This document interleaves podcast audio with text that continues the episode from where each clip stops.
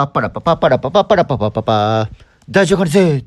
この番組は私大丈夫かねが時に熱く時に辛口に思ったことをつらつら話していく番組です。現在プロのパーソナル音声配信編集者としてマキコさんと夏金さんを応援しております。はい皆様いかがお過ごしでしょうか。今や大人気のあげつまさん。トップ10とスポンサーを目指すとのこと。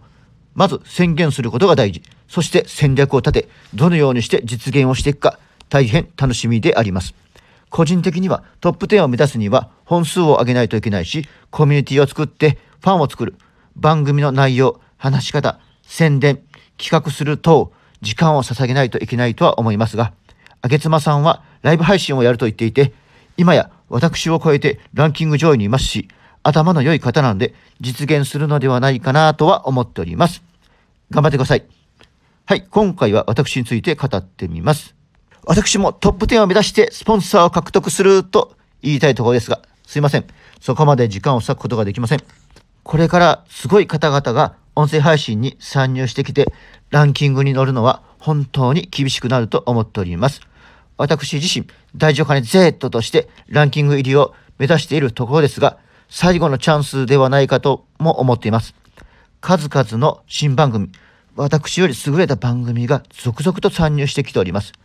特にヒマラヤというプラットフォームはランキングに乗らないと本当に注目されませんから、フォロー1、自分、再生数0、もしくは自分が再生した分ということがあり得ます。ヒマラヤや公式に認められた50番組、皆さんすべて知っていましたか？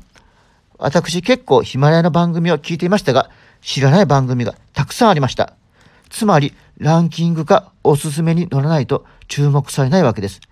具体的な番組は出しませんが、ランキングや公式50に選ばれなかったが、私が良い番組で宣伝すればランキングに乗る可能性があり、もったいなとないなと思う番組もあります。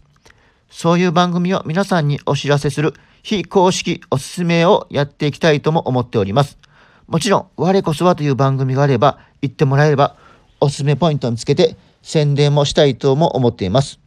特に私がこれはと思う番番組であれば積極的に宣伝していきたいですね。ちなみに今まで良いなと思った番組、あげつまさん、ココアさんを積極的に宣伝してきました。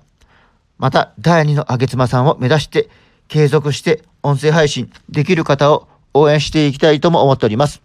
現在はマキコさんと夏金さんを応援していますが、私が今考えている伸びそうだなと思っているのは、下野さんですね。はい。ブログ拡散屋さんに花小原さんという有名な方がいます。さすがに私は何でもかんでも拡散はしませんが、特に私が面白いと思ったけど、宣伝されていなくてランキングに載っていないから、聞かれていない番組を中心に音、音声配信拡散屋さんとして活動していきたいと思っております。そしてこれからさらに盛り上がっていく音声配信を楽しく可能であれば音声配信で稼げる方を増やしていける。そんな手助けができればと思っております。当たり前だけど、音声配信で稼ぐためには、音声配信に時間を捧げ、本気で取り取り組まないと稼げないと思います。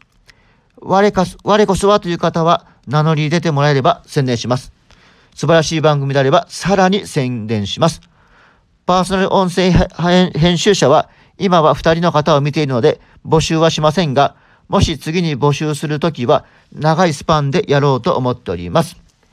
皆様方の良き音声配信生活に少しでもお役に立てれれば幸いです。さあ始めよう。Let's get started!